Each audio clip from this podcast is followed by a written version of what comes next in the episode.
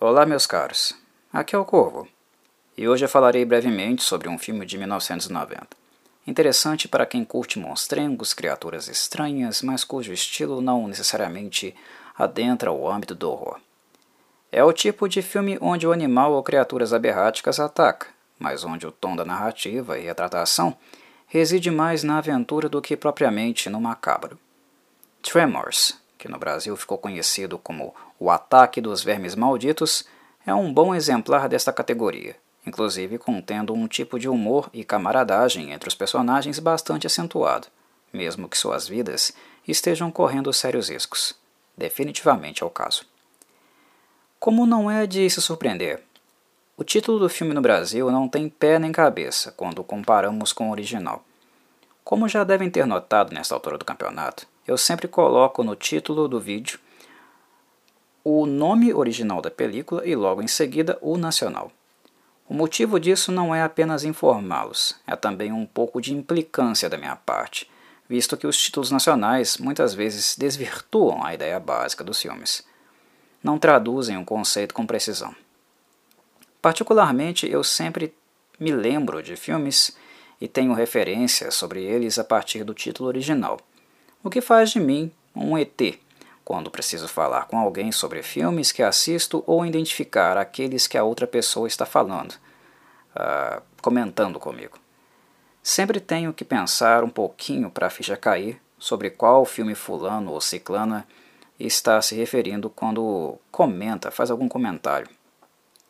Dito isso, eu não deixo de informar o título original por consciência de que esta é a forma dos brasileiros, público do meu canal, encontrarem os filmes com mais facilidade caso decidam procurar por eles. O título Ataque dos Vermes Malditos, digamos que contém um termo que eu gosto, mas o título em si como um todo também desinforma. O que gosto nele, de fato, é o termo malditos, porque ele traduz muito bem o sentimento que podemos esperar das criaturas presentes no filme. Eles são realmente uns sacanas, com perdão da palavra. E muito complicados para combater diretamente, pois possuem uma resistência física absurda. A desinformação, a meu ver, ficou por conta de chamá-los de vermes. Não, eles passam longe disso. Diferente do comportamento parasita que os vermes reais possuem, estas coisas malditas não vão parasitar ninguém. O que eles querem mesmo é bater um rango caprichado, com carne vermelha e apetitosa humanos inclusos. E além de grandes e gordos, o apetite desses safados parece ser insaciável. De quem foi a ideia de chamar de vermes essas criaturas, que, segundo a sismóloga Honda, personagem do filme, são tão antigos quanto os dinossauros, eu não tenho a menor ideia.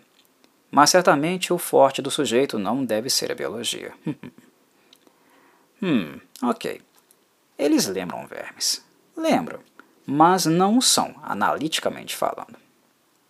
O fato de parecerem lombriguentos é o máximo de aproximação que podemos fazer. Para por aí. Estes malditos melequentos possuem espinhos na superfície do corpo, algo que faz com que eles se movimentem pela Terra como se fossem uma espécie de tatu supersônico.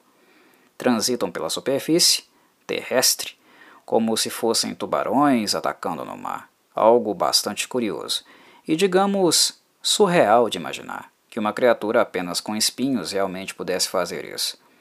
Mas procurar lógica nesse tipo de filme é tão tosco como os próprios filmes em si, certo? Eles são um tipo de entretenimento onde a lógica é suprimida à custa de ideias mirabolantes que levem a situações inusitadas. Este é o espírito. A ideia é ter um predador que caça por via do subsolo, como tubarões e piranhas o fazem nas águas.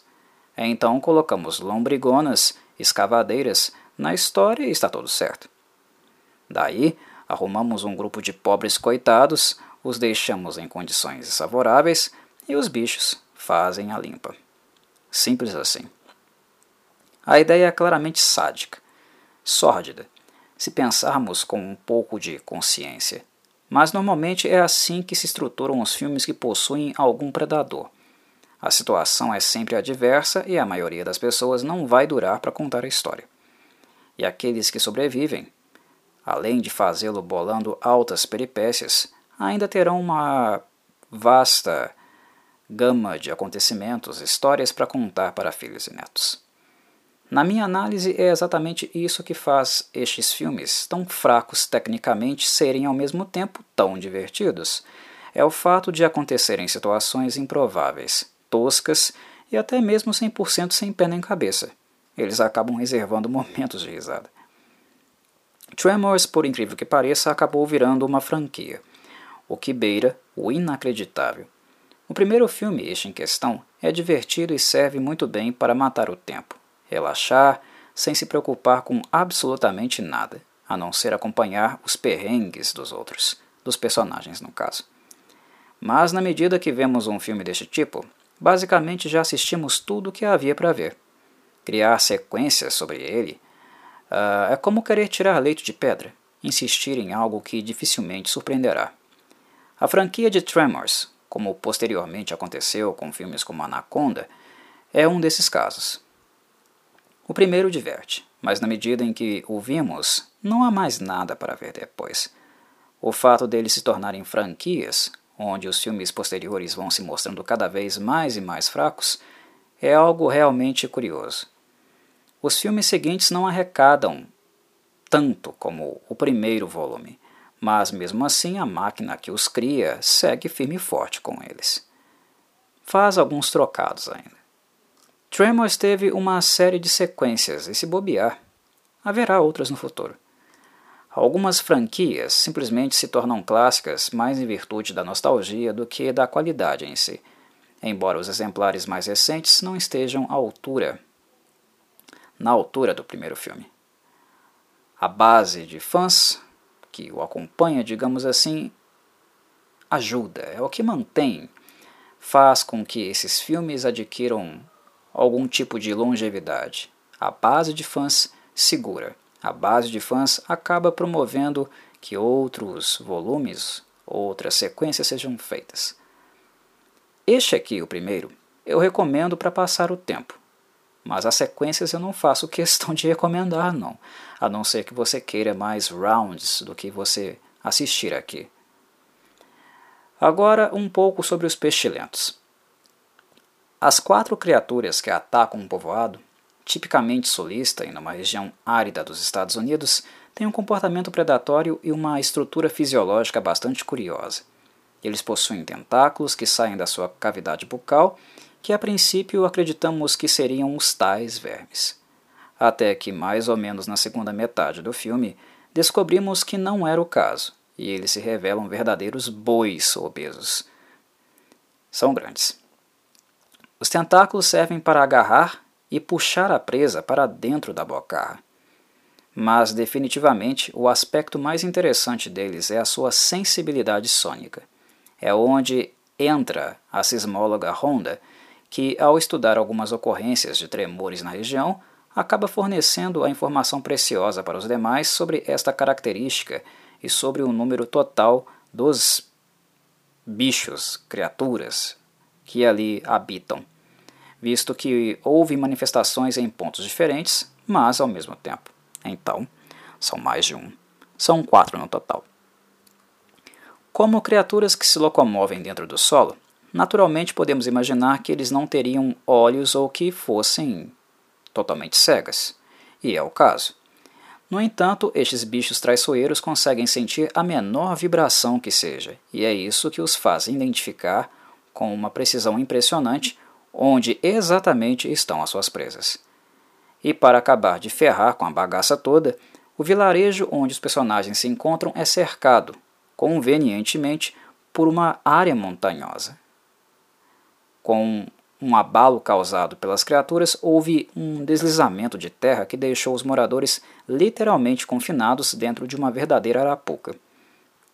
Eles terão de descobrir rapidamente uma forma de sair dali ou, na pior das hipóteses, na pior das hipóteses, terão de resistir e combater esses bichos lazarentos, corpo a corpo. De maneira geral, é assim que o filme se organiza. Simples, não? mas é efetivo. Acaba resultando em um passatempo até mesmo curioso, eu diria. O elenco foi um fator que definitivamente ajudou nesse processo, porque ele está repleto de algumas carinhas conhecidas, atores e atrizes carismáticos e que conseguem se manter positivos na maior parte do tempo. Uh, o rosto mais conhecido aqui é sem dúvida o de Kevin Bacon. Sua primeira aparição realmente de, de destaque foi em Friday the 14th, Sexta-feira 13, em 1980. Ele foi um dos adolescentes trucidados pela Sra. Voorhees. Em Footloose, quatro anos depois, ele começou realmente a ser notado por Hollywood.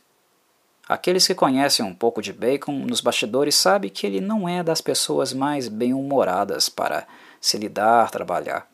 E honestamente, Kevin Bacon disse e se portou de maneiras que, ao longo da sua carreira, me fez vê-lo como um sujeito bastante arrogante, principalmente por ele não ser um ator tão bom como ele mesmo se julga ser. Ele passa longe disso. Mas o curioso é que neste filme ele interpreta Val, um sujeito extremamente humilde e trabalhador, que vive de bicos e sobrevive com todo o trampo que aparece na frente dele. É um faz tudo. Junto com seu companheiro, amigo fiel, Earl, um pouco mais velho do que ele, interpretado por Fred Ward, eles fazem uma dupla de caras muito honestos e de excelente receptividade e convivência. É fácil, simples conviver com eles. A química e dinâmica entre os dois é excelente são do tipo de personagens que nós, telespectadores, torcemos para que sobrevivam. Algo bastante interessante na atuação dos dois é o esforço para falarem com um sotaque solista, mais caipira, uh, mas sem aquela típica empáfia e rispidez dos americanos que querem resolver as coisas na bala ou que ficam bancando os machões, típico daquela parte dos Estados Unidos. Os dois acabam acompanhados, em virtude das circunstâncias, por Honda, interpretada por Finn Carter, que nos poucos papéis de sua carreira sempre foi alguém também leve de assistir. A carreira da Finn não decolou, e Tremors, sem dúvida, foi o filme que realmente faz com que ela seja lembrada até hoje. Kevin Bacon, antes das filmagens, estava bastante desiludido com o fato de estar envolvido com um filme sobre criaturas vindas do subterrâneo. Ele achava que estava dando um passo atrás na carreira o que é algo compreensível de se imaginar. Filmes como esse aqui, comuns e triviais desde a época do cinema mudo, estavam realmente fora de moda, transmitiam a ideia de estarem obsoletos. Mas o que Kevin Bacon não contava é que o estilo pop dos anos 80, seja em música ou cinema, conseguisse dar, dar tanto frescor para ideias e estilos mais antigos. O misto de tendências estéticas dos anos 80 com conceitos do passado é um fenômeno curioso de se observar. A forma como ele revitaliza algumas coisas bastante antigas, supostamente obsoletas. E Tremors, ao contrário do que Bacon projetou, foi muito bem recebido pelo público, deixando o rosto dele novamente em evidência. Victor Wong o ator descendente de chineses que fez Egg Cheng no clássico filme cult de John Carpenter, Big Trouble em Little China, Os Aventureiros do Bairro Proibido no Brasil, é outra carinha conhecida do elenco. E algumas pessoas, fãs de Jurassic Park, também irão reconhecer uma garotinha nesse filme.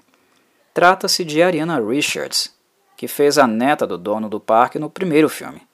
Sim, aquela enjoadinha, irmã daquele guri que sai voando trocentas jardas depois de ser eletrocutado por aquela cerca elétrica, e absurdamente sobreviver. Ariana está miudinha aqui, três anos mais nova, mas vocês conseguirão reconhecê-la e descobrir, de quebra, que a primeira vez que ela foi caçada não foi por um velociraptor, e sim por um bicho nojento vindo das profundezas. Esses aqui. Não há muita razão para eu falar mais sobre o filme. Minha intenção no Cinecovo nunca é contar os filmes inteiros ou fazer um resumo sobre eles. Como vocês já sabem, são sempre tópicos introdutórios e com algumas percepções passíveis de maiores aprofundamentos ou possíveis discussões. Aqueles que forem assistir, fiquem tranquilos que não é necessário tomar nenhum vermífugo de antemão, como o título nacional sugere, tosco. Mas ficar esperto com o que está abaixo dos pés, isso sim é fundamental. E não adianta procurar abrigo em carros ou até mesmo em casas se você for muito barulhento. Essas bolas gordas, carnívoras fedorentas irão cavar abaixo e nos arredores, até que você afunde com tudo, com o seu carro ou casa. O melhor remédio contra eles é o silêncio, exceto pelas risadas, que em alguns momentos vocês darão, tanto em virtude do cômico como também do ridículo. Um abraço, meus caros.